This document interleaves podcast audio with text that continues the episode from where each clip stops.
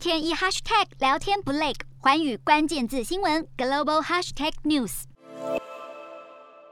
亚太局势日益紧张，法国以及印尼设法加强双方的军事关系，因此印尼宣布向法国订购了四十二架飙风战斗机，合约总价值八十一亿美元。其实消息就指出了，从美国、英国和澳洲去年成立新战略联盟 AUKUS 之后，法国就设法要在印太地区扩张地缘政治关系。如今，印尼、法国两国证实已经达成了采购战斗机的协议，法国国防部长更表示，这项军购协议使得印尼成为继印度之后，在印太地区采购达索飞机制造公司所生产战机的第二个国家。